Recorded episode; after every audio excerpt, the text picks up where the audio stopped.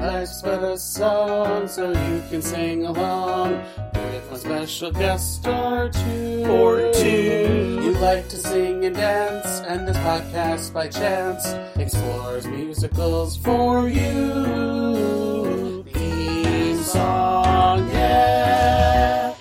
Hello, everyone. Welcome back to another episode of Life's But a Song, a podcast that likes to live in the land of musicals. I'm your host, John, and with me today is a very special returning guest who I.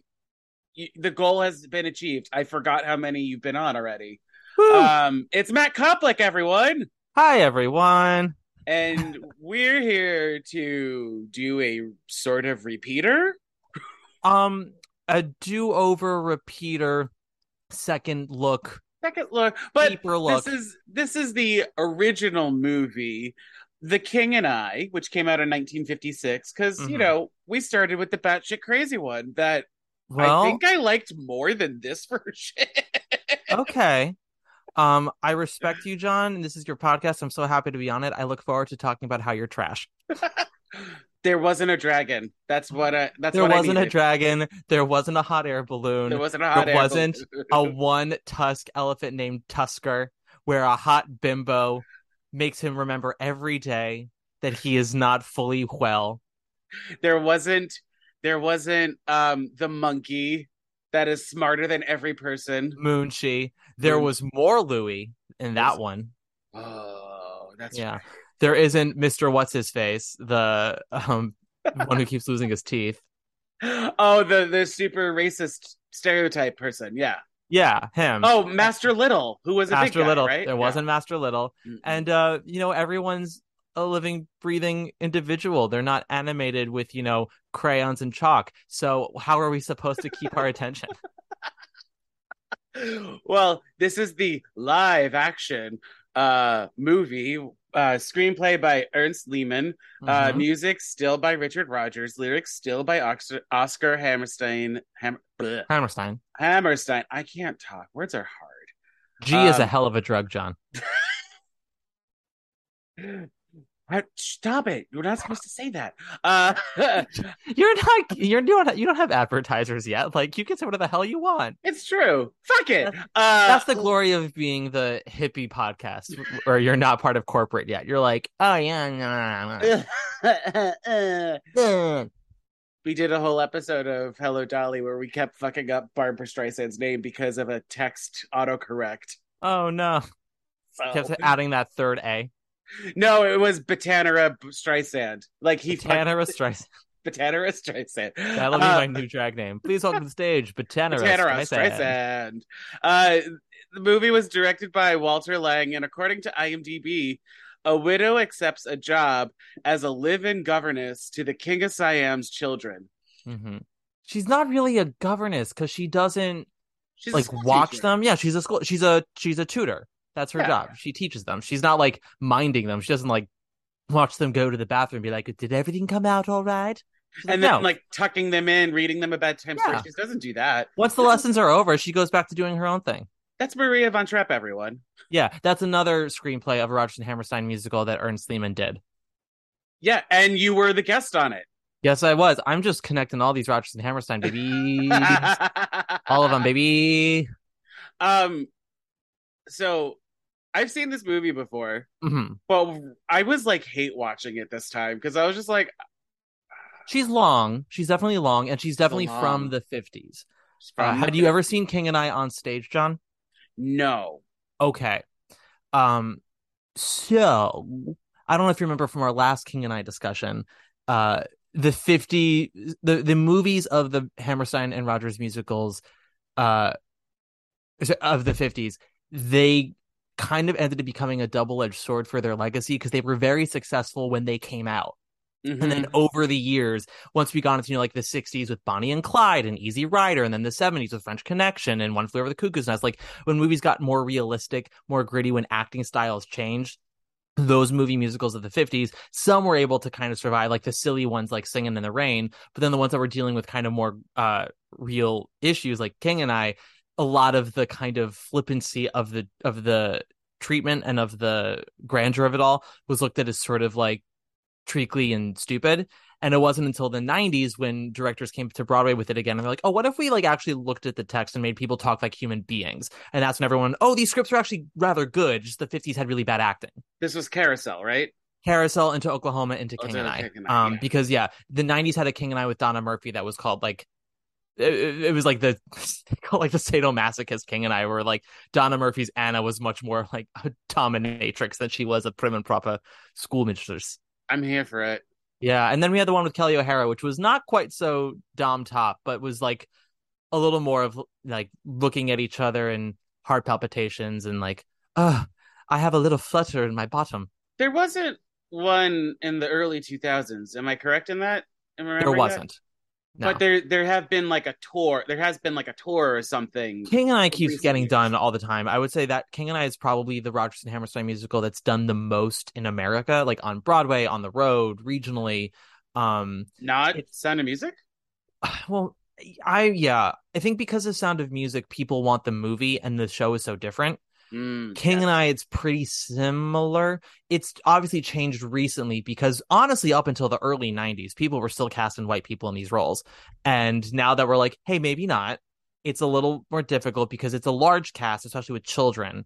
And you have to now actually take into consideration the actor's race and heritage. Uh, but there's like Mhm. video of a young Chenoweth doing Tuptim in like some big regional theater in the early 90s. So I mean, this movie has Rita Moreno as Tuptim because it was like, hey, you're a person of color. This is a person of color. Ah, Well, and that's do you, know who was supposed to be before her? surprised. Dorothy Dandridge. African American Dorothy Dandridge, who would have done it. She turned it down because Otto Preminger, who was her lover, told her, It's not the lead. You just got Oscar nominated for Carmen Jones, another uh, Oscar Hammerstein movie. And he was like, You shall not do this. You're a star. And so she turned it down, and Rita Moreno was like, supposed to honestly just sort of be like a filler audition. They were like, ah, we'll see who else is around, like more famous people. And then she booked it because despite the fact that she is not uh Thai, she No. is actually rather good in this movie. She does a very good job, and especially considering the fact they also have shrunken her role, she's missing two full songs in this movie. Yeah, like, and no, she's not. Marni Nixon uh, Voices Deborah Kerr. Deborah Kerr. Yeah. Um, Or Deborah, sorry, it's Deborah Carr. Apologies, everyone. Deborah Deborah Carr. Carr. Deborah Carr. She's English, or actually, I think she's Irish. Deborah Carr. but like, uh, T- uh, Tuptim in this movie doesn't really sing. She, She has, has- the Small House of Uncle Thomas, but that's a spoken word. Yeah. thing. Which which Rita Moreno, I will say, I do think she slays that narration. I think she you really hear the emotion of what Tuptim is trying to hide in this performance. Mm. Uh that and and we'll get into Small House of Uncle Thomas, which rewatching I still I know no I mm, we're gonna we're gonna be battling this one out because I maintain that that's still good. Um, well, okay, we're here. Let's let's just do it. let's it. I actually appreciate I appreciated the number and the choreography and everything because like it looks like they tried. It sounds like they tried to like be respectful of Thai theater and Thai dance and everything. Um, well, let's let's also, I mean, for the sake of also just um historical accuracy and, and just sort of at the time that this movie that this story takes place, it is still Siam. So I'm gonna I'm going to say Siamese just because that is it's the heritage of that moment, not like since then. Yeah, it what they tried to do.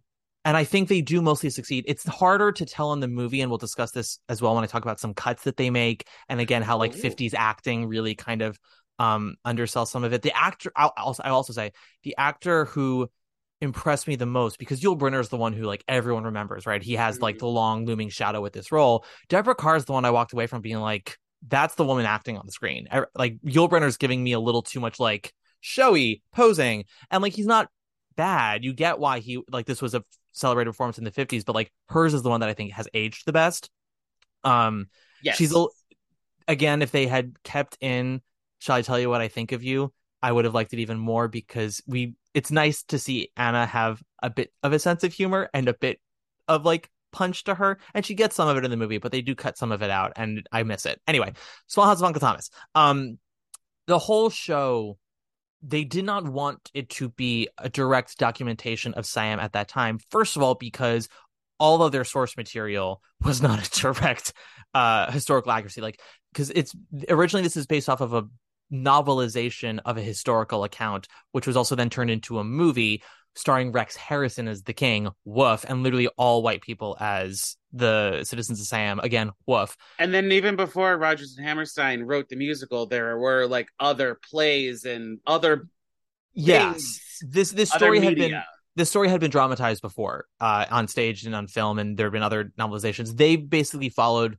Anna and the King of Siam as their template for story structure Mhm. and how to include Tuptim, who is really given like poor Tuptim in like the in the novel and in the original movie. She's just given the shaft. They really fucking make her suffer. And the and Oscar Hammerstein's like, I mean, her ending's sad no matter what, so I'm gonna give her a little bit more dignity. She's not gonna die at the stake. She's not gonna like be a slave girl with a uh with a baby from the king. She's not gonna be having a sexual relationship with a priest. She's going to be in love with a scholar. She's not going to be chained to the wall with a baby, and she will be heartbroken, but she will not be burned at the stake. And I'm like, you know what, Oscar, good on you.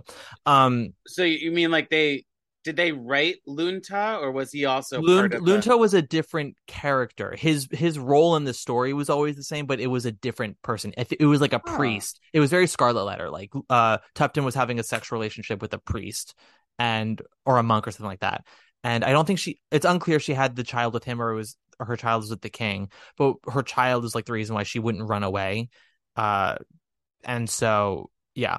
So the Oscar Hammerstein's like, let's cut the baby because we have enough kids in this fucking thing. And and they said- make and they do make jokes about it where or how many children he has, yeah. Yeah, where he's like, uh, we have 174 for now. Who there's more on the Yeah. way.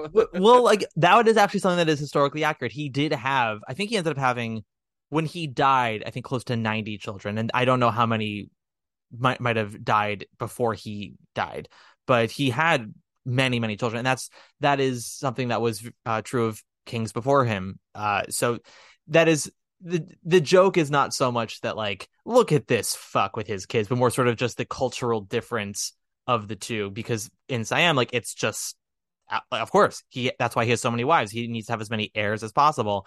And in england they're like what no you have one partner. royal bloodline. yeah well, blah, yeah, like you have one partner and you have as many babies um that live but definitely never more than in the double digits um and the low double digits to that. But uh, so what i was going to say was they didn't want it to be like a, uh, a documentary. They they because they are also were businessmen and it was like 1950 and they said for this thing to do well on broadway we can't be like here's historical accuracy. So they wanted to blend respect for the culture because they did they did a lot of research on it. They wanted to blend respect for the culture with Broadway know-how. So the Small House of Uncle Thomas, choreographed by Jerome Robbins, is not a hundred percent what um uh, Siamese theater was at that time, but it's about 50% that and then 50% ballet to create something that's not that's sort of that it is its own, which I think allows it to sort of live on in its own secular bubble, you know? Yeah, and that's and again, I I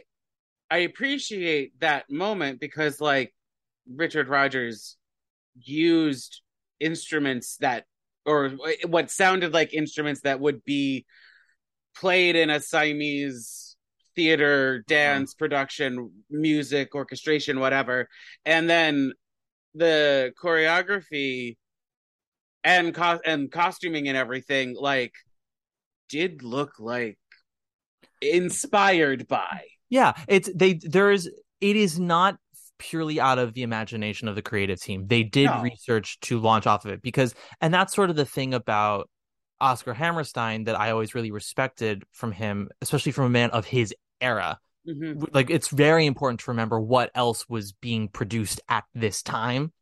To so for him to not only make it a point to always want to give actors of color stories and roles, but to not just come in and be like, I've had success. I can write whatever I want. I'm not going to do, do no research. He's like, no, I'm going to do research. Uh, and then it was more of his business side, his producer side would be like, okay, how much of my research can I actually use before audiences turn on this? Right, because the show came out in what, 51? Yeah. Mhm. So presumably for like I don't know, how long does it take? People write a show can can write a show for like decades. But Yeah. like I think they they- wrote this in about a year, a year, maybe one or two years. so for 19 1950s this is Yeah. pretty and also um i agree with you with um anna Leonowens Did I say Mhm. her last name? You said right? you did you said it you said it actually perfectly. Yes! Good on you. Considering it took you 90 days to say Coppola correctly, I'm very proud of you. Shut up. Uh, what? Cop lick. Cop lick. Yeah, there it is. We're looking cops today, everybody. but like, okay, so I think I was hate rewatching it, but talking with you now about it, I think I'm coming around the bend a little bit Okay. because You, you also, John, you don't have to like it. I'm just trying to give you a bit more of a context for the movie as we look at it with 2022 eyes. You know what I mean? but also I'm watching this by myself for this podcast, and I'm not. I don't have anyone else to calm me down, or I could have been affected by the day. Who knows? There's so many variables. But I will. There are always Uh, variables. There's always variables. but with Anna's character, like she's in. Well, okay, so written in 1950s, set at what is it like 18, 1860, some- 1860 something. 1860 It's during, yeah, the Civil War is either happening or about to happen. uh those ugly dresses um the she is a true like feminist character and very strong and not and doesn't go oh you're a man okay i won't i won't fight you on this uh, topic which i really appreciated that headbutting that the two of them do Yeah. but i feel like i feel like he doesn't compromise and like i get it he's the king and everything but like at first he doesn't compromise and then all of a sudden at the end of act one he's like i'll get you your house that you pro- Yeah. that i promised you allegedly Well, so that's so you claim. I promised So- you a house. Um, so I was watching. I was with my grandmother last night. Uh, full disclosure, everyone. Uh, if, if I sound less um energetic today, I've had a very rough emotional couple of days. So to calm myself down yesterday, I went to my grandmother's and we watched my Big Fat Greek Wedding, which I had not seen in 18 years. Um, it's still very cute. It's not quite the brilliant rom com I remembered it being, but it's still very cute. Did I cry during it? Yes, it was very unexpected, and I'm glad she was asleep, so she didn't see me cry. but something about the movie that's really interesting is, you know, it takes place in like 2002, and even and even though like half of her family is, you know, direct from Greece, you know, immigrants from fi 50 years ago, they still have rather archaic views of gender politics. The women obviously it's it, it's you know the women are smart, they own businesses, they run their businesses, but like the men still don't take the women very seriously in the movie. And the women always if they want something done, they kind of have to sneak around the men and make the men think that it's their idea. There's like this whole scene where they want Nia Vardalos to take over for Andrea Martin's business. And the only way that her father will approve is if he thinks it's his idea. So you watch them manipulate him into thinking of putting Nia Vardalos into Andrea Martin's travel agency. oh what is it that It's the it's they're like they're like, oh, so how is business? And Andrea Martin goes like, Andrea, Andrea Martin goes, oh, woe to me, business is bad, and they just like keep on doing all these things to eventually get Gus the dad to understand, like, no, Nia Vardalos should run the business. And they're like, oh, you brilliant man, you brilliant man. So that's 2002 That's- and he's not the king of a country who has been told for years that his word is direct from God and he has to know everything because he's the king. So you do see him compromise in the way that he would, which is he'll never say you're right, I was wrong. He'll never say um, you know, he'll never apologize either He'll never apologize, but he will learn. And he, because he's, because what we learn about him is that he is the first king that's really open to change. And this is something that is very true of the real king, was that he was the one who brought Siam into modern civilization. He really brought in Western culture to Siam, not because he thought that uh, it was better, but because there was so much more to learn from the world. And he also had been I think he had uh, studied Western civilization before he became king, and he knew that there were things in science and in medicine and Mhm. in technology that could really benefit them. And it was a way to uh, make Siam progress. It's it's sort of the counter show to Pacific Overtures in a lot of ways. I don't know how familiar you are with that, but that is Not Pacific really. Overtures is uh, basically about the modernization of Japan, the and how Western civilization came in. Because the other thing is that, and we learn about it in the movie. You know, Siam is closed off to most of the rest of the world, specifically, you know, Europe. Let, let's just put it that way: Europe and the Americas. Mhm. And to them, Siam is this untapped resource of goods, of trading, and you know, it's a plot point where they get a he gets a letter where it is rumored that he is quote unquote a barbarian, and in and if he's Yes. proven to be one, Europe can basically infiltrate Siam and take over, and they don't want that. And that's sort of what happens in Pacific Overtures with Japan. Japan is so closed off from the rest of the world for so long that eventually the rest of the world comes to Japan and bombards them, and they're like, no, no, no, no, you're going to join us in all of this, and if you don't, we're just going to take over. And so Japan agrees, and then Europe and America do take over, but then Japan in the end ends up kind of becoming the dominant country of the world to the degradation of their culture and their history. But uh this is to say um his character is shown to be smart. First of all, he's fluent in English, which to be fluent in another language already shows intelligence. Uh, he's fluent in English. He has a sense of humor in someone else's language, which I think also shows incredible intelligence and insight. And he's open to ideas. He's not willing to say what a great idea you had because he is a man in 1860s. He's the king of a fucking I can't I guys, I cannot stress this enough. He is the king of a motherfucking country. He is mm-hmm. he is not going to say someone else had a good idea. That is not what you what he would do. But he does bend, and I think that's very um and I think Oscar Hammerstein does a really good job in the script and I'm gonna credit him more than I'm gonna credit Lehman because Lehman doesn't really alter much dialogue. He mostly cuts shit, and the overall effect of the story is still the same. But there are things I miss. But uh, but also the movie is still two hours and twenty minutes, and I'm like, uh, I get it. We didn't need another twenty minutes, but you know, I mean, it, may as well at that point. If some, it, yeah, it, sorry, you're saying. I was gonna say like if if you're gonna do the show, do the show. Like it.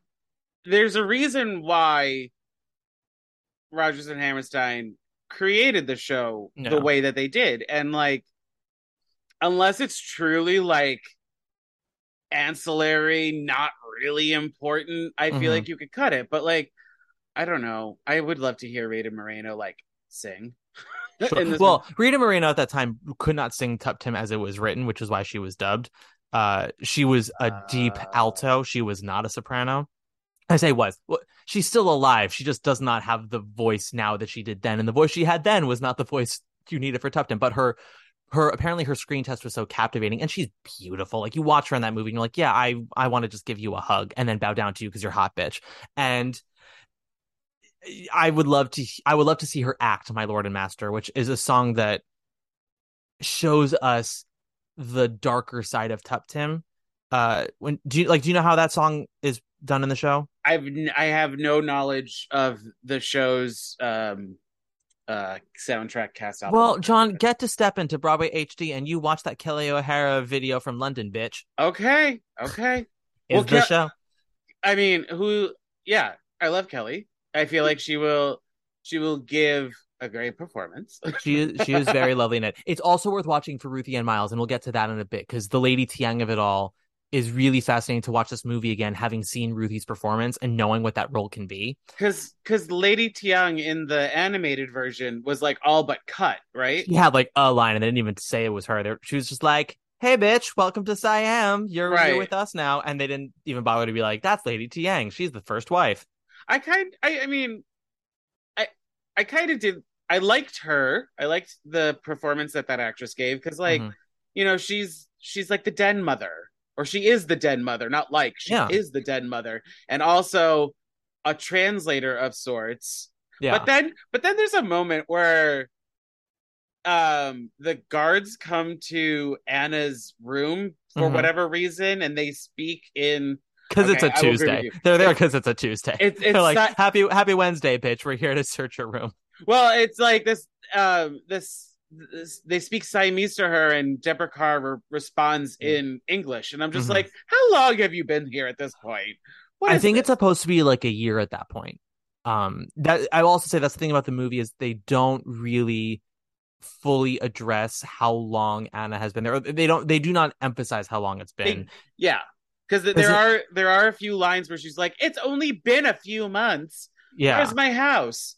Uh, or listen she's been patient she's like you promised me a house i've been I've, and you there's been no progress with it for almost a year i'm like girlfriend's patient uh mm. i think and also in the movie she goes directly from her boat to meeting the king whereas in the stage show i think they make her kind of wait it out for two or three weeks And again, there's no dragon that they have to fight. There is no dragon, but there is far less Louis, and so we have to be okay with that. Yes. I still I still rolled my eyes every time he was on screen. Sure, he's less annoying than the one in the animated version because he never goes Moonchi! Moonchi, come back. Um Oh, so uh, my lord and master. So, um, Yeah. when Tuptim first arrives, and because she's a gift to, from another uh kingdom or country or I don't even remember which uh think it's a country. a country yeah from another country uh they ask you know what is your what can you do essentially? And she's like well i speak english and i can read which is like mm-hmm. very shocking. And that's like the big thing that she can read. And they say okay the king is pleased with you. You like you can stay. You'll be another wife. And they all go off stage and she sings my lord and master which the opening line is he is pleased with me my lord and master. And it's not like the tone of it is not oh thank god. She's like oh he's pleased with me. Whoop de fucking do. She like she's so angry that she's there. She doesn't want to be there. She's in love with Lun Tha and she's and she basically the whole song is basically i'll put up a front because i have to to stay alive but he'll never know that i love someone else and like this is my lot now. And it's an angry song and it's very strange for a young Haranjnu, their first song out the gate, to be like, "I'm pissed," and I miss that for her. Instead, we, you know, we just have to watch Rita Moreno be sort of like sullen and waif like, and then But like a little a little sassy to Anna. Oh, she's yeah, she's sassy to to Anna for sure, and to uh, and to the other women. But whenever she's sort of like in the presence of the king, she's always a bit waif like, obviously because she has to be. But that's something I miss about that inner monologue is giving her that kind of grit, because uh, Rodgers and Hammerstein uh, women, I know people will disagree with me on this, but I I maintain this. I think they're some of the best female roles in musical theater because they're all so complex. And even when they have actions that maybe we wouldn't morally agree with, you watch it and you're not and you don't think to yourself, this seems false or this feels like an agenda. You you you feel like you're watching a fully formed person make good and bad decisions throughout the night. Mhm. And that's for me, that is a truly feminist character because that's they're not objects, they're not symbols, they're people. And that's what true uh independence is, is just to be a person on stage and not be anyone's agenda. Uh I w- and you know, it took a long time. We're still kind of working on that with queer characters in, in musicals, I'd argue. A lot of queer characters are like symbols or agendas or, you know, um we come down on high and we say a little bit of wisdom or we say something sassy and then we go off stage like I can maybe name on one hand the number of musicals that have like actual flesh and blood gay characters. See the prom, for example. Like Oh yeah, the prom I like, but the the queer culture of the prom is tricky and made much worse in the movie. yes. Right? Hot take here: Ryan Murphy is not good at what he does. No. No, he's not. Sorry about it, everybody. We all blame James Corden, but listen, there was someone behind that camera telling James what to do. You're right. It was it it was choices made by both director and actor. Anyway, Mhm. anyway, back- you know, you know who's not in King and I? James Corden or Ryan Murphy. So let's go back to King and I. could you imagine James Corden as Anna Leonowens though? Honestly, I could more Him- so than Streep. Is that weird? No. Streep will play the king. Oh, she would absolutely play the king. She'd play the fuck out of the king. Oh my And- god, let's make it happen. And Nicole Kidman with her unstraight leg is gonna be Eliza from Small House of Uncle Thomas because she can only bend her leg, so she's perfect for the dance. She can't ever straighten it. Run, And- Eliza, run. Andrew Rannells Tuptim. I want to. I want to see that bitch be a waif. but he gets the he gets the song that the uh the yeah, one we that would was put in. Lord and Master, Was and also um we put in I Have Dreamed, which is their big act two uh duet because they have they keep. I believe they keep all of We Kiss in a Shadow and maybe a little bit of I Have Dreamed in the movie. Like they kind of combine it, if I recall. They're uh two separate songs. They sing I We Kiss in a Shadow in Act One, and then I Have Dreamed in Act Two. yeah, they you were correct. They smashed it together in one song as like a mashup or whatever. Yeah, so King and I did the first mashup. History, historical. So Historical. Props to you, Mama. so okay, you were you you kind of teased us earlier that you know about like the cut scenes and cut what was cut. What else? So they was did. cut? Apparently, they did cut My Lord and Master. Um, Well, was they- it filmed at all or no? Well, that's the thing. I think they. I believe they filmed My Lord and Master. I believe they filmed uh, I Have Dreamed, and they had and they filmed. Shall I tell you what I think of you? and they cut all three and they and when they released they did like they released a longer cut supposedly and when they got to shall i tell you what i think of you they just had the Marni nixon audio with like stills of deborah Carr on set which made everyone go oh the footage doesn't exist anymore. They shot it but it doesn't exist anymore. Because that was you know of the era when when you filmed it and it didn't make the final cut into the Burned it. fire it went. Yeah. and yeah like why would we keep this extra footage? That there's there's not enough space in the in the vault for this shit. Um i don't know if there's anything else they filmed or recorded. I wish that they kept western people funny which was a song for decades people misinterpreted uh with racist connotations. And then in the bartlett sher revival when ruthie ann miles did it everyone went oh that's what the song's trying to do. Got it. Uh, who sings it? Lady Thiang. So at the top, so at the top, of, so the, I don't know if you've noticed in the movie when uh the English come to visit Siam to see that the king's not a barbarian, the whole thing is like, oh, okay, Anna, you have a week to basically like make us look uh European, yeah, Yeah. look at English. And so the, all the wives wear hoop skirts, everyone but Lady Thiang. She's still in her traditional Yeah, garb, I did notice that. which is a BDE move, by the way. Wearing- very yes, Yeah, yeah. You know, Lady Thiang in this movie, I think spins everyone. Not only does she, because you, you said earlier about you you were making a connection to my Big Fat Greek Wedding. I Yeah. don't think we actually finished it, but Lady Thiang tells Anna, you know, oh, King is very pride, uh, has a Yeah. lot of pride and everything. Uh, maybe if you were to suggest to him things, and it's just like, Lady Thiang, do you like secretly run this kingdom? a little bit little bit um yeah but, but that's also sort of the the reality of that world of that time of that country of her situation. And she's happy to do it because she does love the king and she respects the king. And something that uh, anna says when he's dying towards the end. Spoiler alert everyone in this version he do die. Uh louis says was he a great king? And she was like i don't think anyone could be as great as you know they could be. He's like but he tried really hard. And that's he- Hmm? Oh, uh, sorry. Continue your thought. uh, no, so that's sort of that's like the difference between him and previous kings is how hard he tried and recognized that he was um not a fully formed king that he was there was always he could always be better and that's sort of a lady thiang is singing about in something wonderful which is a song that has been taken out of context too often and put into other things like when i rewatched it for this episode i couldn't help but think about how emerald fennell used it for promising young woman when they were um discarding of Carey Mulligan's body. Again, spoiler alert on that movie, but it's been two years, so suck it. And uh the the song out of context makes it sound like, you know, he sucks, but you love him, so you do you deal with it. And what it is, it's Lady Thiang being like, no, no, no, this is a man who, despite culture, recognizes his failures and will continue to fail like everyone in the world does but be, but every now and then something um, he does something amazing and you recognize the potential that he has to continue to be amazing which is why you stick with him. And again it's, uh, you think about that culture of that time and their placements like this would be her mentality of why she's like no no no you got to go to him. Like i would go to him don't you understand? Even if anna doesn't agree even if the audience doesn't agree you have to just at least understand where the character is coming from and understand that it makes sense for them even if it doesn't fit you because hot take not everyone's life mentalities fit everybody else but um so the thing with western people funny is act two begins and everyone's in their hoop skirts and like lady thiang why are you not wearing hoop skirt she's like bitch please um la- lady Lady Thiang has big dick, has big dick energy. Everybody, she basically looks around and she's like, "This is stupid." And she's and the opening lyrics are to prove her uh to prove we're not barbarians. Uh, they make us dress like savages. To prove we're not barbarians, we wear a funny skirt because they're like in shoes that pinch their feet. They're in dresses that are heavy and, in their opinions, ugly and like weird shaped.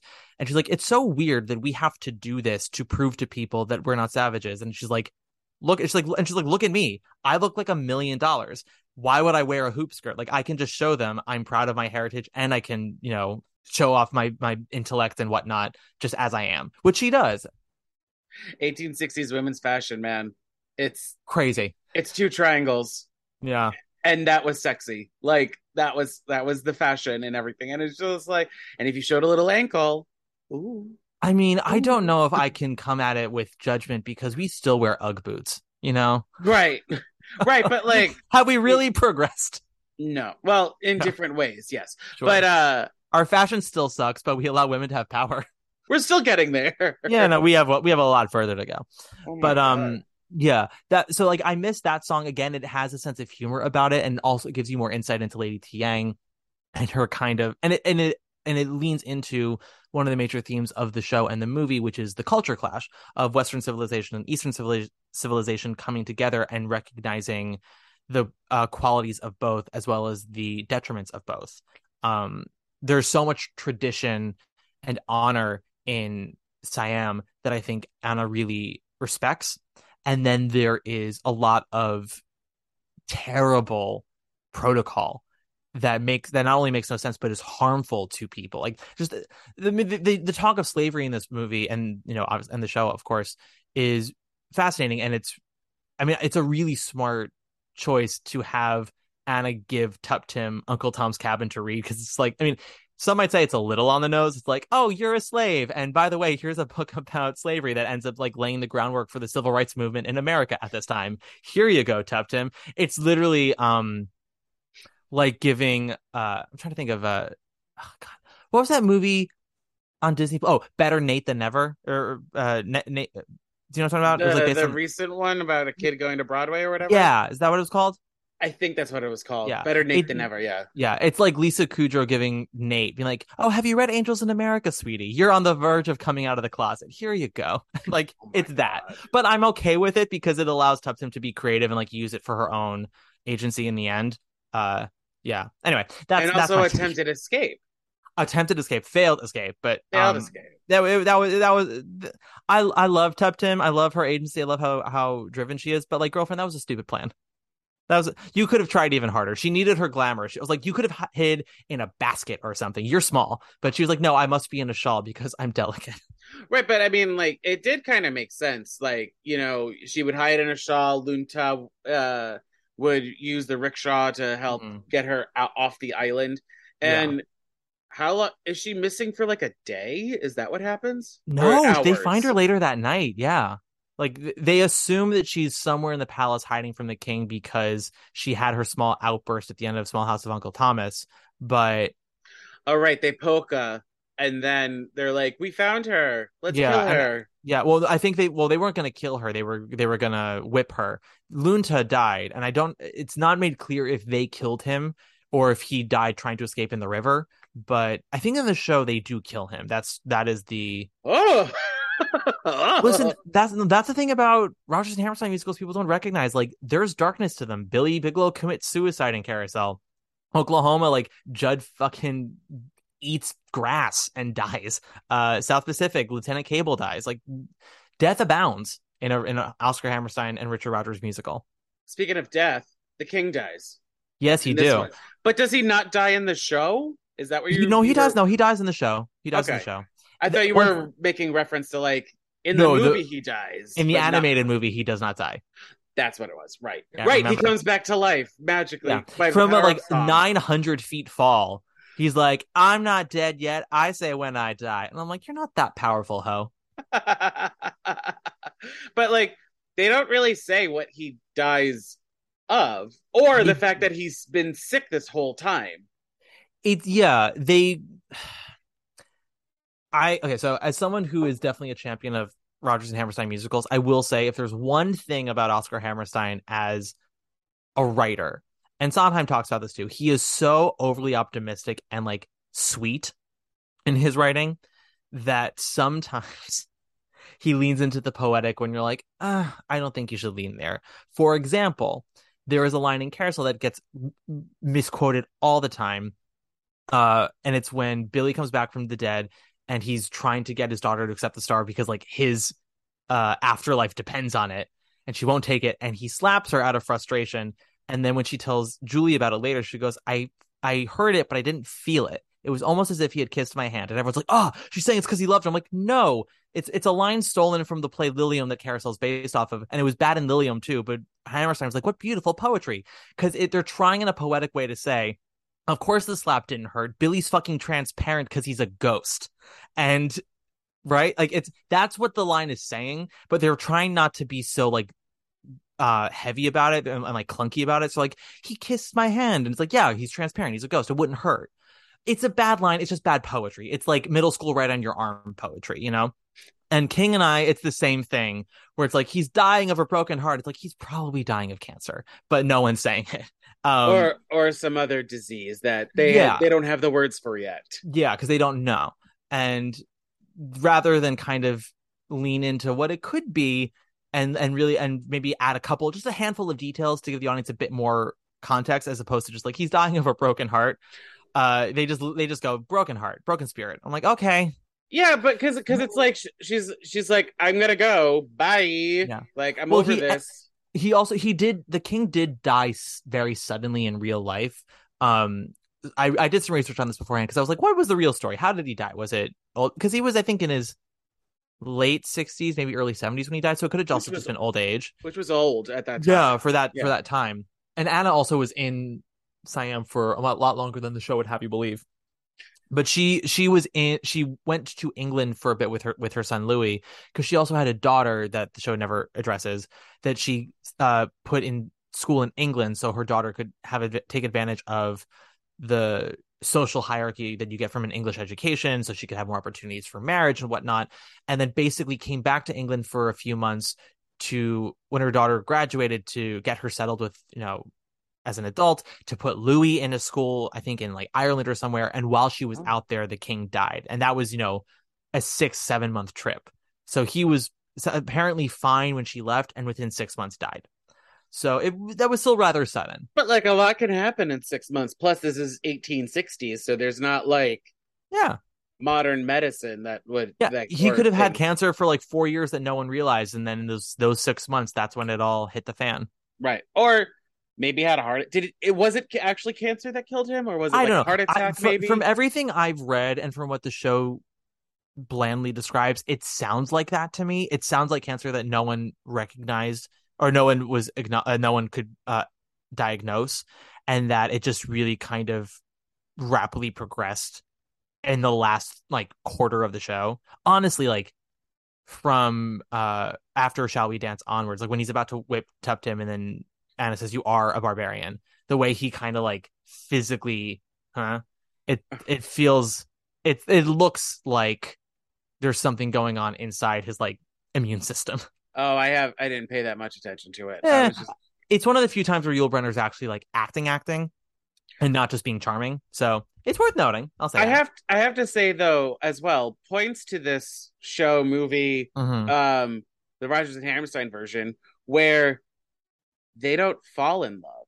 They may like play around with a will they, won't they moment, Yeah. but like that's not the story. They don't fall in love with the in the end, and like I feel like that's rare for this time period in musical theater. Oh yeah.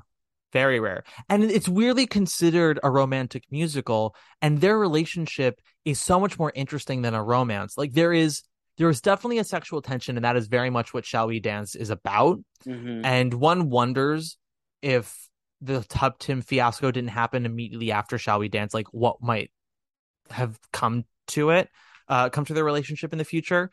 But more than anything, it's a mutual respect of uh integrity and intellect that Like- really that really they're kind of like the first platonic friends it's like it's the uh it's a precursor to when harry met sally in 30 rock you know of Yeah, it's it like they they're a little flirty, especially when it came to like that um no one's head can, shall Yeah, be higher than mine moment. yeah Like they they are clearly flirting with each other, but they're not banging. They're not, you know, they're not. I always, yeah. I mean, I always viewed that whole like no head shall be higher than the king in the way that he sort of fucks with her on that. I never viewed it as flirty so much as like negging is an, is, is is not the right word because that's so toxic. But like, I don't know when you're Well- when you when you like kind of take the piss out of a friend, it and it sort of shows his respect for her where he can like joke with her about that of like, oh, uh, are you are you gonna get on your are you gonna get on your arms like I But- am? Oh, are But you? then I mean, like every time after that is like, especially the the finale act one moment where they're all praying to Buddha and everything. Mm-hmm. Like when he uh, gives like is going to give her the house and Yeah. everything. That is when I think that they may. It's a, it's not negging, you know, poking Yeah. the bear. It's like, okay, maybe he's nice, and maybe I give him a little wink and flirt Yeah. back or something, you know. It's a That's turning point I for read the it. Yeah. It's a well, and you and that's the thing about that moment is you can play it millions of ways. You know, um, I I think because I uh, up until honestly, shall we dance? I always got from Deborah Kerr that she didn't necessarily look at the king as a romantic prospect, especially because they her whole thing is Anna is like she's closed off her heart now, at least to romance, and that's like what her old childhood flame kind of says to her. He's like, you you can't bury your heart in the ground anymore, Anna. You must you must come back to England and you must marry me, or something along those lines. And she's like, no, and that it No, sort of shows um, you I'm doing hot girl summer. I'm focusing on me. Goodbye. Yeah. me before you and I, well it, it kind of show i like what i like about having that character which i think some people might think is superfluous it a shows that anna always has the option to leave siam and that there are people in london who care about her. And it also shows that like her not necessarily wanting to dry hump the king is not a race thing which i think a lot of people in the 50s would have thought. It's that it's an emotional thing. Like here's oh here's someone of her world who looks like the man she once married you know and she still won't go with him either. Like she has an emotional not shut down but like she's got a bit of a wall up around her romantic heart. Well, I mean, Uh, we, we don't really know. Well, do we know when her husband died? Do is it stated in the movie? no just that he's dead i would Yeah. assume i would assume somewhere like between one or two years i, Yeah, I don't so think it's, right before she left but. Well, she's also and she's not in black anymore. And I think that I don't know what the culture was at that time. I know that in Gone with the Wind, which takes place around the same time as this in, in America, I think a widow had to wear black for a year. And I want, hmm. and I mean, a lot of culture from America at that time also came from England. So I wonder how long she wore black after her husband died. So at But the very then- least, it's been a year. but then also like the way that she talks about him, it, it's clearly like she's not ready. Yeah. Well, it's At least for my modern 2022 eyes, rewatching this movie, being like, oh, Yeah. she's just not ready to go Well, into the dating pool. So there's an interesting the interesting thing ab- about a human's ability to love a person is like there is so much room to love multiple people right? And it's it's just a matter of what kind of love you had and how it ended. And it sounds like to me that Anna found her person in Tom. Like you know when we say like you're my person like Tom was Anna's person. Mhm. and their marriage ending wasn't due to anything between them. It was a circumstance they couldn't control. He died. And to love again is difficult because you're kind of going into another romance understanding whoever you find next isn't going to be your Your person. You had your person, but it can still be a really fulfilling love. But it takes a while to sort of be ready to do that, to mentally understand that, and to then appreciate the person you do fall in love with uh, anew, knowing that it's not going to be as deep, as meaningful, but it'll still be worthwhile, you know? yeah, I I mean, I feel like she she's focusing on her right now. And, yeah, no, she's absolutely focusing on her. And like and like by the end of the movie, I feel like she has love for the king, but it's not sexual. No. It's it's it is I It's think purely pl- platonic. yeah, which I think is a healthier love because it doesn't get complicated by other emotions. It's a pure respect and understanding and caring for, which and and again, really props to Deborah Kerr in this movie, who fucking it's all over her face in this movie. Mama in 1956 is giving us acting that we can understand, and it's really fucking beautiful. I was like truly blown away at how good she was in this. Uh, and I and I'm not trying to wax poetic on this movie. I said before, I recognize I don't think Yul Brynner's performance, legendary as it has become, holds up as well, which is ironic. Uh, and there are other people in this movie who I don't think are doing as great a job either. Like Lady Thiang is fine, but you don't get the sense of BDE that Ruthie Ann Miles had on stage. You know, w- the way that Ruthie Ann Miles approached the role was like Lady Thiang is in control of everything. She's the smartest one in the room. And because she knows she's the smartest one in the room, she never feels like she has to prove it. So she'll let you fall in your face and she won't actually, and she won't uh, say anything about it. She'll be like, You done now? And that's sort of, and she's also a little defensive towards Anna because the whole reason why Anna is there is because the king's trying to bring in Western culture to Siam, and Lady Thiang's attitude is sort of like, why? like what like what makes them so great we're pretty great i think and so it takes her a while to warm up to Anna, and they sort of become respectful friends as well over uh, over Oh, the course of the story yeah you don't really get that energy in the first half in this movie and again that's a that's an acting thing uh, and i look forward to hearing your thoughts when you do watch the kelli o'hara version with ruthie ann miles you definitely get a little bit of tension because well, maybe, maybe I'll do an Instagram story like what you do with your your reviews movie nights? drunk movie nights. Yeah, I But I gotta do one for I gotta do one for thirteen. I gotta do one for thirteen. I hear it's wild. We will talk off recording about 13 the musical. But before we get before we do any of that, also surprised how this conversation I mean, it did change my mind. I like the fact because you came with talking with you about it, you gave me a little bit more insight, background, because you know, I'm just watching the movie. I don't Yeah. I I do I sometimes do some research on the show, but like I mean, I'm a little lazy right now. I did. I didn't watch. I, I, I, all I have, and by some research, I mean I just look at the Wikipedia page and read the description and everything. Yeah, I know you well enough now, John, to know exactly what you meant when you said that, which is why I laughed. You're like, I did a little research. You're like, I do. you looked at Wikipedia, and he was like, it's, it's who- prettier. It's like, what- what- right now. What year did it come out on Broadway? That's good enough for me. yeah, And and So- in your defense, the movie is very faithful to the show to the point where it's like they don't ever really reconceive how to make it work for film. They're just like, we'll cut some songs and we'll and we'll make all the set design from Broadway even more elaborate. And the movie looks gorgeous, but it's not like Sound of Music where they went, how do we take this song and turn it into a montage? How do we move this song and apply it to movie making uh, right. Because Ernest Lehman was just like took a hatchet and just cut things Yeah. up. And again, Uh, movies movie musicals were very different in the 50s. The 60s, West Side Story really changed the game of how you can adapt a musical to film. And after that it was just like Hit or miss. yeah, and and we had some like, you know, Music Man or My Fair Lady that did a very respectful job of still kind of like um preserving the stage show with more money and Hollywood talent and they do a fine job.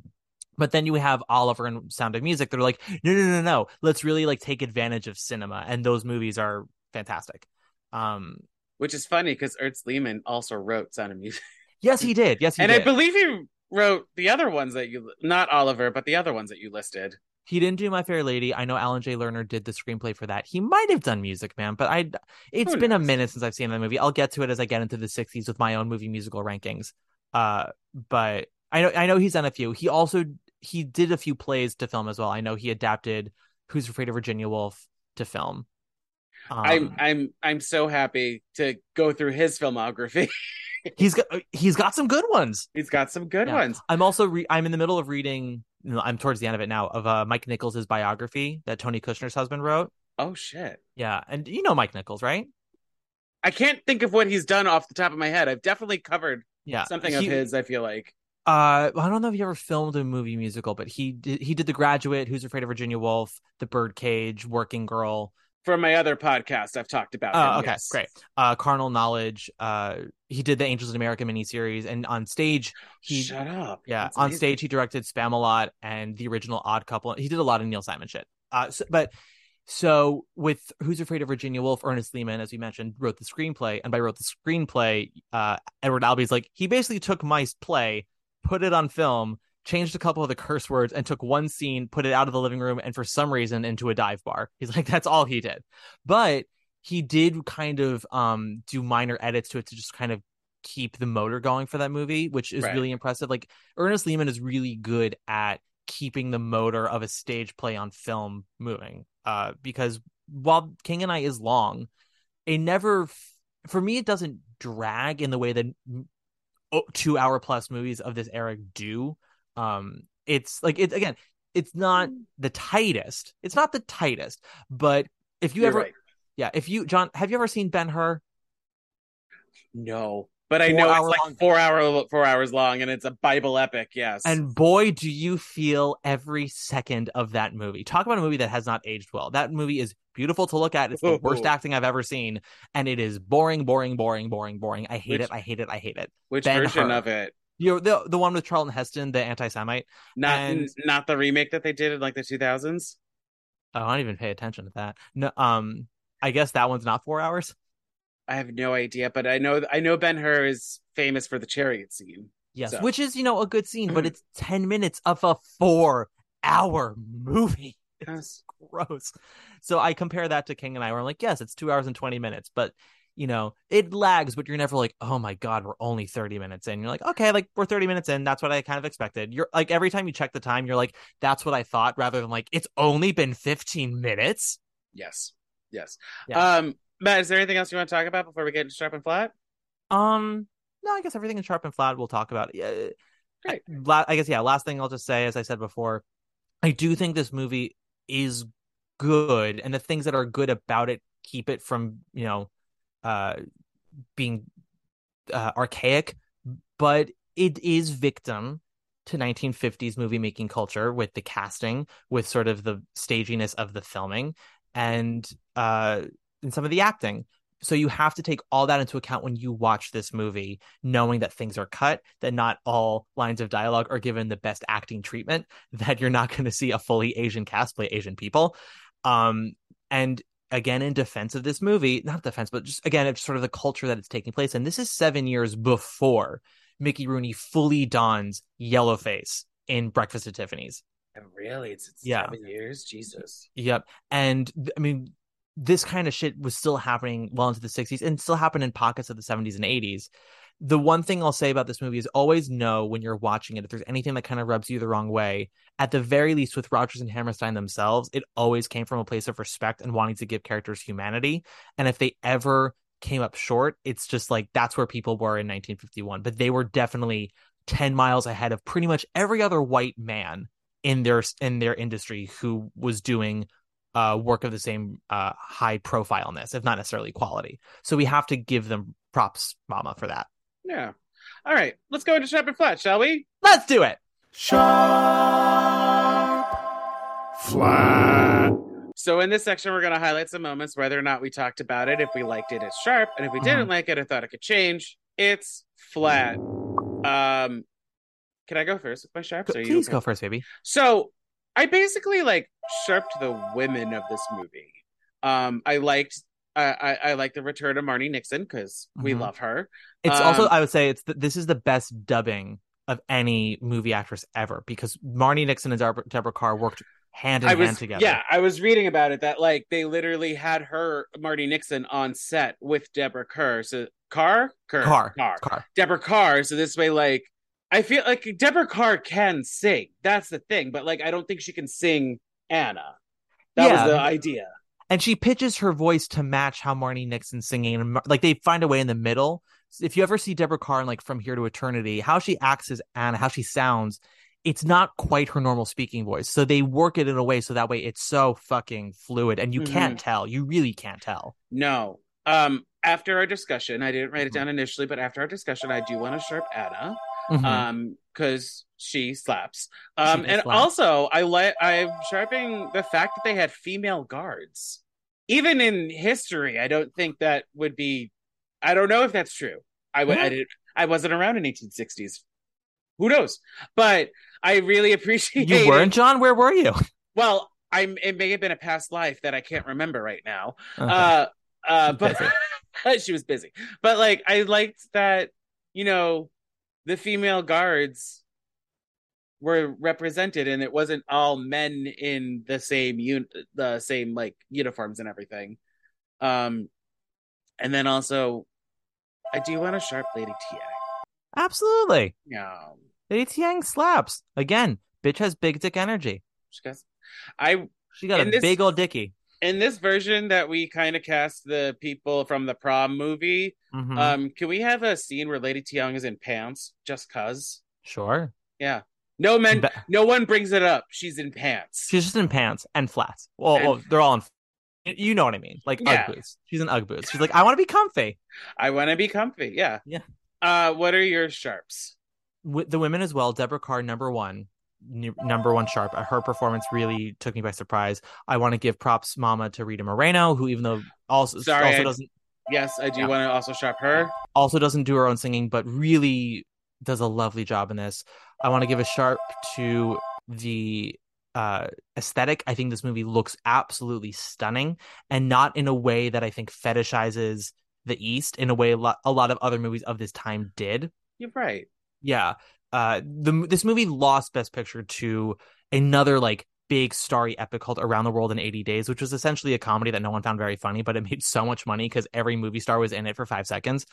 And talk like if you ever watch clips of that movie, the way they fetishize cultures that are not like America or England, like it's just it's woof. And I give them a lot of uh credit that the design of this movie, beautiful as it is, it doesn't it's not so realistic that you're like, oh, clearly it's documentary, but it's not so fetishizing that you're like, oh, you did no research. Like we said before, it's like they did the research and then they elaborated from there, which I think also helps frame musical because you really can't have reality in a musical. The emotions are real, the circumstances are not. Yeah, And I, I think- mean, uh, to uh, to k- piggyback off of you, they did Mhm. make it like grandiose and Yeah. everything, but like he's a king, so Yeah. of course it's going to be, you know, statues and gold and big big uh, set pieces, Yeah. basically. but again like it the the design is not so much that it's like glamorously exotic like there's a lot of beauty to it but there are times when the palace looks domineering and scary uh Mm-hmm. or isolating like all this open space and you just and you're this tiny person with nowhere to go so they really i like that they do all that um i want to sharp the score i think it's a great score i think the music's still beautiful i will i stand by it i sharp small house of uncle thomas which is a really unique blend of ballet and um, Asian theater, which requires so much imagination and really works in its own world that I can't describe. It goes beyond des- description. Uh, anything else I want to sharp? Uh, I want to sharp. Oh, oh, I want to sharp having not so much Louis. I want to sharp. I want to sharp using the kids sporadically in this film. Thank you. Um, for for a movie where a lot of Anna's turning points are regarding the children, we don't see much of the children, and I love that. Uh, I would also like to sharp Yul Brynner's chest. It's a good chest, and we see a lot of it. or it's very in very tight shirts.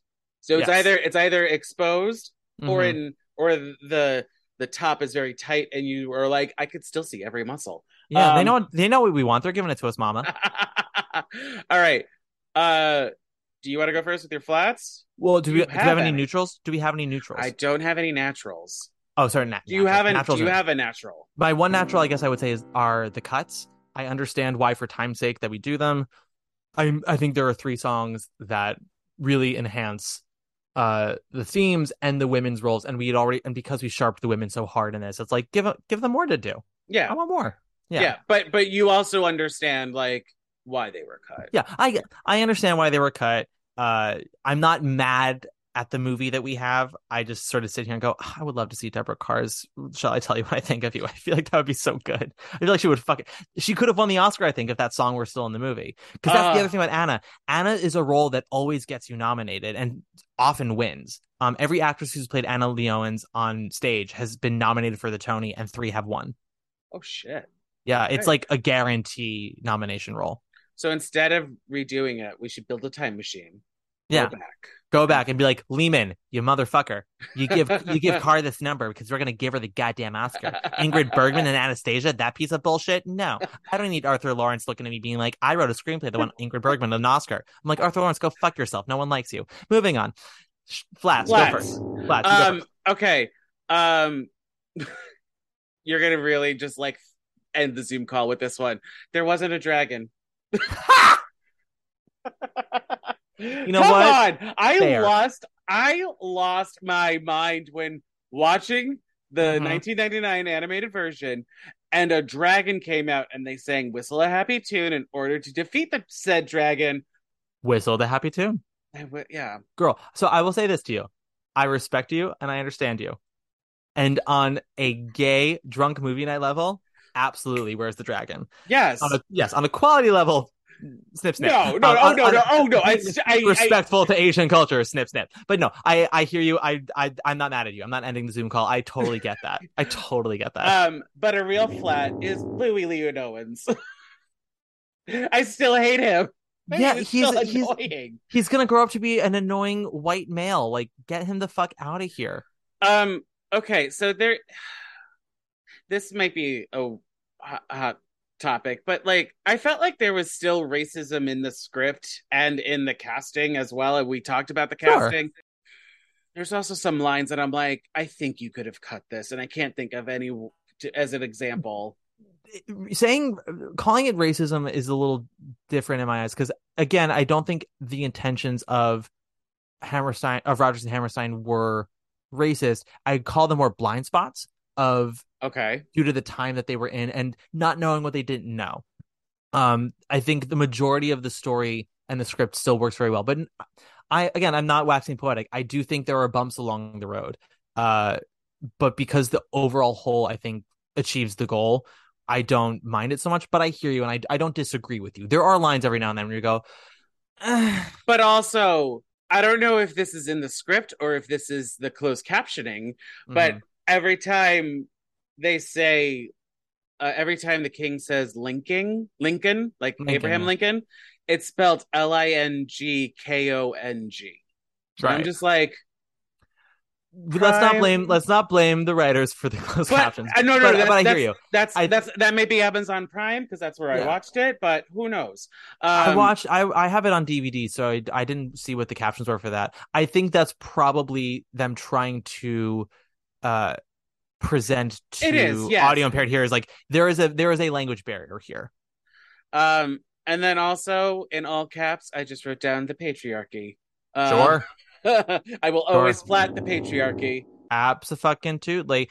Uh, I will flat patriarchy as well. Although I think again, I talked about It's, no, it is a, the- there is a reason. There is a Yes. point. and and the king is like he he is trying to progress as much as he knows how the fact that he's not progressing to how we would like him to progress is due to it being 1860s him being again the king of a motherfucking country. Country where where like you said earlier his word is god and Yeah. or he is the voice of god in a way or something like that. Yeah that's that they kind of talk about it's what leads into a puzzlement is you know don't you know? Doesn't like god tell you what to do? And of course like god doesn't tell him what to do. He he just goes with his gut. And because he's king everyone's like well it's preordained then. So you say it it means that blah blah blah and no one Um, says no to him Yeah, That's- and and but and it's the first time that we know of anyway that he's ever gone, huh? What if my what if my instincts are not always correct? Oh, and right? yeah, and and which takes a lot of mental brain power, you know? Mental brain power, that's the same thing. it takes a lot of brain power to to to be in that position because absolute power does corrupt. Like I don't care who you are. Uh when you are when you are in that position for so long, it does something to you, even if you don't recognize it. So to kind of take a step back from that and have that inner conflict is is speaks highly, I think, of of that character as a person. uh do you have any other flats or is it just the patriarchy Um, eh, ni- the 1950s. I want to flat the 1950s. I wish, yeah, I wish that um movie musicals were starting to incorporate some of the acting and uh directing that other non-musical films were starting to incorporate, taking some more risks on a cinematic on a cinematography front, uh, some more uh, grounded acting from the performances. But considering it's 1956, it could be a lot worse. And in fact, earlier that year there was a Rodgers and Hammerstein movie musical that did do a lot worse, and it's the movie version of Carousel. It's garbage. I if you have you covered it already? No i was gonna ask you if you wanted to do it at some point. I'll point absolutely cover it with you because the truth is like that is a movie where I I will make you do research and I will make you watch the Lincoln Center bootleg before you watch the movie because I need you to know what the show is before Or you see it- the bastardization that the movie does. got it okay we will Yeah. figure this out we'll figure it out sometime Uh, between now and when we're both dead. uh do you have any uh, uh would you add any of the songs from this movie to your life's playlist the movie version Movie not- version. not king and i as an amalgamation Oh, yeah. the movie Um, sure, let's add that mashup. Let's add that Lun Tha Tuptim mashup, baby. Glee has nothing on King and I. Glee has nothing on king and i um lady thiang sings hello young lovers or is that No, that's that's Anna. Uh, Lady Thiang sings something wonderful. Would you add Hello Young Lovers?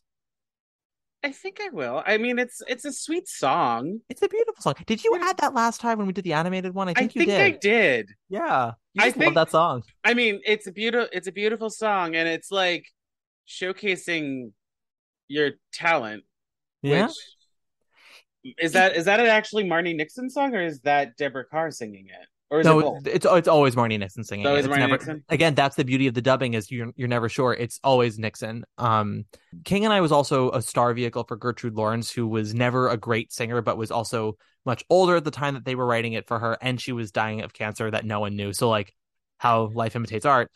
So they all the Anna songs were not like super vocally intense. They're they're relatively simple in a lot of ways. They wrote they actually wrote a lot of the big soaring stuff for Tuptim and Lady Thiang.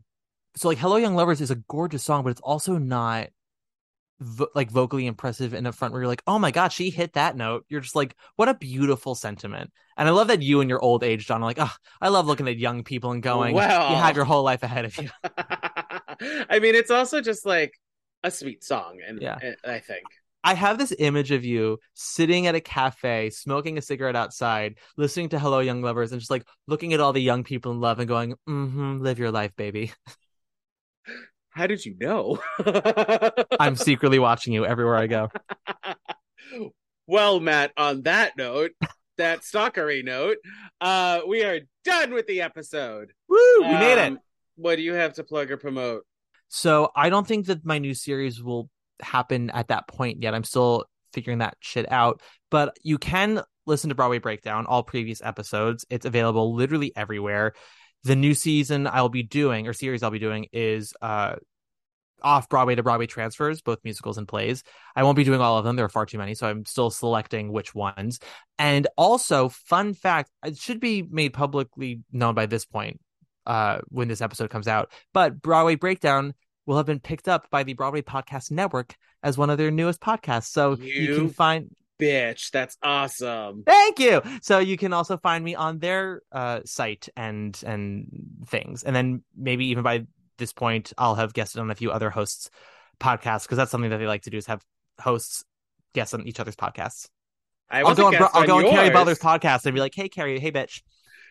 Be, be like, hey, Kerry, I just introduced uh, King and I to this other podcast. You, you don't know him, but you should listen to it and maybe bring him on your show. What? What? Huh? What? I'm like, Kerry Butler. Have you ever thought about playing Lady Tiang? um, and oh, Kelli O'Hara. That's right. Yeah. Whatever. Be like, bitch, bring your bring this person on here too. Yeah. Hey, why not? um, and if you want to, I don't know, tell me more about the King and I, you can. You can email me at budasongpod at gmail.com. I'm also on Facebook, Instagram, Twitter, and TikTok at budasongpod. Um, I bet you can tell John some stuff about King and I because that bitch has done barely any research. I looked at the Wikipedia page days before we were we actually recorded this episode. Well, that's on that's on I me. We were, we were supposed to record a few days ago. No, I was it's- walking down the street and I completely fine. forgot. I had time to relook at it. I didn't. You didn't do it, but you had the time. I had the time, but I didn't do it. Um, and if you want to be part of next episode's conversation, we're going to be talking about tick, tick, boom. Okay. Yeah. He's he loves to swim. he does. He loves to swim. He does love to swim. Matt, thank you so much for coming back on, and hopefully we'll garner like 75 downloads or something with this episode. I hope so, John. I I love being your lucky charm these days. It makes me feel so special. Yay! Thank you for making the deal with the devil or whatever. Yay. Uh, he's a friend. Tell him I said hi and I'll see him soon. Bye for now, everyone. Special thanks to Justin Johnson for creating the podcast's artwork and to Nick Bombasino for composing the theme song and the jingles in this podcast. And thank you to Castbox for hosting this podcast. Bye again, everyone, and have a musical day.